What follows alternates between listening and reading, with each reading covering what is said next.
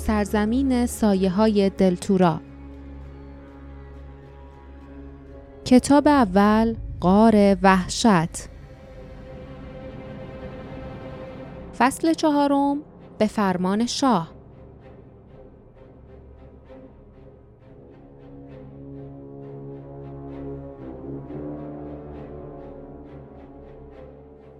جاسمین قبل از رسیدن به پله های بزرگ تصمیمش را گرفته بود. دیگر نمی توانست بیش از این در قصر بماند. او آهسته به کری و فیلی گفت برمیگردیم به جایی که بهش تعلق داریم. جنگل های سکوت از دست هرچی قصر و قواعد و شاه خسته شدم. وقتی از پله ها بالا می رفت سنگینی بر دلش نشسته بود. چیزی راهش را سد کرد. به پایین نگاه کرد و تنابی نقره رنگ را دید که از این طرف به آن طرف راه پله بسته بودند. چنان در افکارش غرق شده بود که بدون توجه از طبقه دوم که اتاقهای خواب در آن قرار داشت گذشته بود. جلوتر کتابخانه بود و ورود به آن برای همه بجز لیف، دوم و شارن ممنوع بود.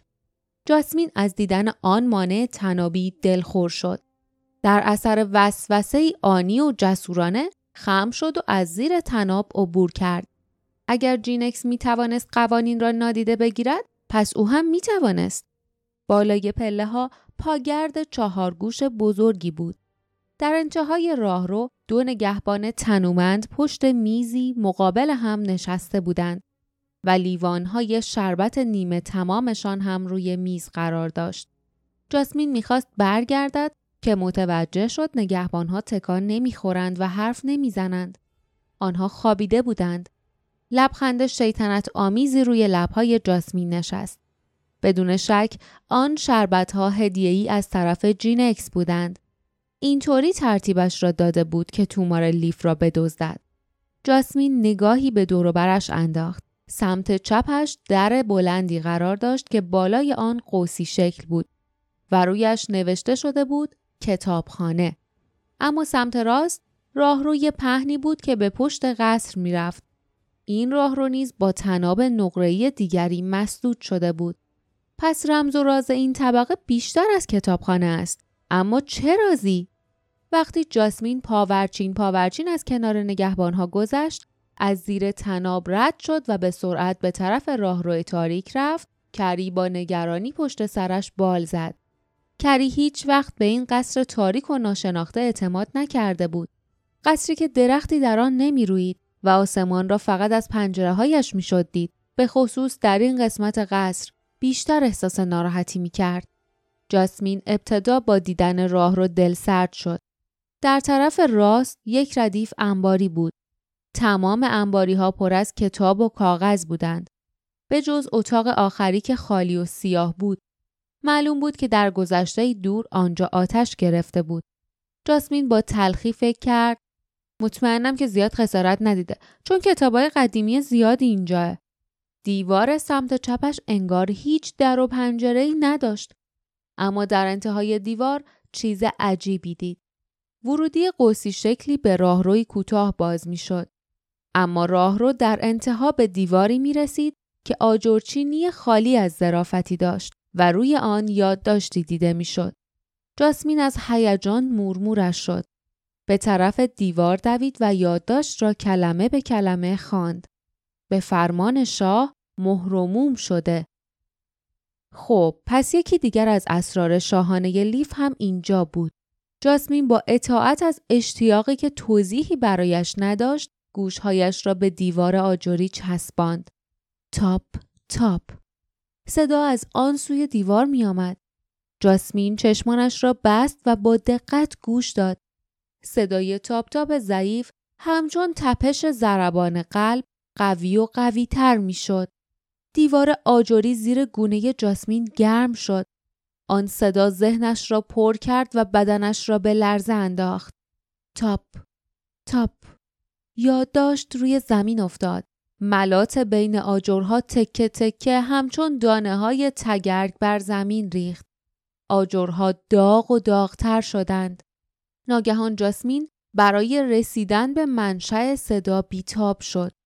درباره نگهبانان خفته و ساکت ماندن همه چیز را به فراموشی سپرد و با مشتهایش به دیوار کوبید. انگار آجرها می لرزیدند. ملات بین آجرها روی پاهای جاسمین می ریخت. کری با قارقارش هشدار داد و فیلی از ترس جیر جیر کرد. جاسمین آنها را آرام کرد. گفت همه چی رو به راهه. اما وقتی خنجرش را بیرون آورد و مشغول تراشیدن ملاتهای بیشتر شد بدنش میلرزید. تاپ تاپ آجرها لرزیدند و با صدای جیرینگ جیرینگ شدیدی تکان خوردند. همین که یکی از آجرها از جا درآمد و روی زمین افتاد، جاسمین عقب پرید. پشت حفره‌ای که درست شده بود، دستگیره‌ای برنجی قرار داشت. لیف و کمربند رفتن. حالا تنها فرصت ماه. بیا پیش من. فکری که در ذهنش به صدا درآمده بود بسیار واضح و روشن بود. دستور فوری بود و نمی‌شد آن را نشنیده گرفت. طولی نکشید که های بیشتری پایین ریخت. جاسمین خنجرش را کنار گذاشت و آجرها را یکی پس از دیگری بیرون آورد. حالا می توانست چوب کندکاری شده دور دستگیره را نیز ببیند. شکاف میان دیوار آنقدر بزرگ بود که بتواند چهار دست و پا از آن عبور کند. بیا پیش من. جاسمین دستگیره را چرخاند و در به آرامی باز شد. او بدون توجه به فریاد هشدار دهنده کری به زور توی حفره چپید و وارد اتاق شد. آنجا ایستاد و خیره ماند. اینجا چه اتاقی بود؟ این اتاق با جاهای دیگر قصر به کلی فرق داشت. دیوارها سیغلی و سفید بودند و می درخشیدند. کف اتاق هم همینطور. اتاق با آنکه هیچ پنجره ای نداشت اما روشن بود. نوری سفید و خیره کننده چشمهای جاسمین را می‌زد. ناگهان متوجه شد که نباید آنجا باشد. فیلی ناله کرد. کری از توی راه رو به هشدار جیغ کشید. جاسمین برگشت اما در پشت سرش بسته می‌شد. قبل از آنکه به در برسد در با صدای تق آهسته‌ای بسته شد. تاپ تاپ جاسمین برجا خشکش زد. آن صدا عمیق، بم و بلند بود. چنان بلند که هر فکری را در خود خفه می کرد. آهسته از در دور شد. صدا از وسط اتاق می آمد. از چیزی که آن را با پارچه زخیم و سیاه پوشانده بودند. نیروی مقاومت ناپذیر جاسمین را به طرف اتاق می کشید. تلو تلو خوران به طرف آن سیاهی رفت. دست دراز کرد و پارچه را از رویش برداشت. تاب تاب. زیر پارچه میز کوچکی بود. روی میز از شیشه منحنی شکل زخیمی بود که مثل آب موج می‌زد. جاسمین به میز خیره شد. صدا ذهن و وجودش را پر کرد. سطح موجدار میز انگار او را به سوی خود می‌کشید. روی شیشه خم شد و به اعماق شفاف آن زل زد. صدای زربان کم کم خاموش شد. سطح موجدار میز شروع به چرخیدن و رنگ گرفتن کرد. مثل دود، خاکستری رنگ و دور آن قرمز می‌شد. در مرکز آن امواج ظلمتی بی انتها بود. جاسمی خودتی؟ صدا از میان آن ظلمت چرخان می آمد. صدایی جوان، شیرین و گرم. نفس جاسمین بند آمد. آهسته گفت تو کی هستی؟ اسم منو از کجا می‌دونی؟ صدا گفت می‌دونستم که صدامو میشنوی جاسمین وای خیلی صدات کردم جاسمین روی میز خم شد و به خود فشار آورد تا آن سوی تاریکی را ببیند تو کی هستی؟ کجایی؟ صدا آه کشید. جایی که به دنیا اومدم. برده های دیگه تو حسرت دلتورن اما من به جز اینجا وطن دیگه نمی‌شناسم. جاسمین لبه میز را محکم گرفت تا نیفتد و آهسته گفت سرزمین سایه ها؟ صدا زمزمه کرد. آره درسته. اما من باید عجله کنم. اگه بفهمن که دارم از گوی بلورین استفاده می‌کنم. حق حق خفهی به گوش رسید. بعد صدا دوباره به حرف آمد. اما این بار لرزانتر از قبل. نه نباید گریه کنم. باید شجاع باشم. درست مثل تو. جاسمین مامانمون اینو به من گفت اون گفت که تو جنگل های سکوت از چیزی نمیترسیدی تو گویی قلب جاسمین از حرکت باز ایستاد نفس زنان گفت چی؟ چی گفتی؟ مامانمون؟ آن صدای جوان شتاب بیشتری گرفت و کلمات پشت سر هم جاری شدند. مامان قبل از مرگش گفت که تو کمکمون می‌کنی. به من گفت که یه جوری خودم رو به این گوی بلورین برسونم و تو رو صدا بزنم. گفت که خودم می‌فهمم کی باید این کارو بکنم. من فهمیدم جز میفهمیدم قلب جاسمین چنان میتپید که گویی دویده بود. او آهسته گفت چطوری فهمیدی؟ ابرای سرخ و چرخون برگشتن این طرف کوها صدای رد بود و یه خشم وحشتناک. برای ناله می‌کردن و دندوناشون رو میسابیدن به هم. جاسمین به شدت التماس کرد.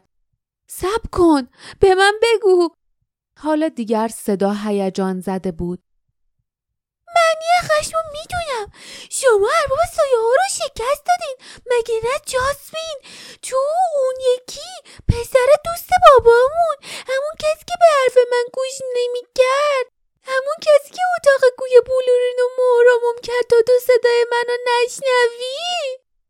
جاسمین از میان لبهای منقبض و به هم فشردهش گفت لیف. درسته اون دلش نمی‌خواد که تو منو بشناسی. اون از ارباب سایه ها میترسه اما من امیدم از دست ندادم. مامان گفت که تو حتما نمی‌دونی یه خواهر داری. چون وقتی اون از جنگل رو بردم منو حامله بود. اما باید بهت بگم. جاسمین از میز فاصله گرفت. سرش گیج می‌رفت نمی‌توانست موضوع را خوب درک کند آن صدای جوان ناگهان وحشت زده گفت جاسمین هنوز اونجایی؟ جاسمین نفسی عمیق و لرزان کشید. به جلو خم شد و دوباره به درون آن سطح دودی و چرخان نگاه کرد. حواسش را متمرکز کرد.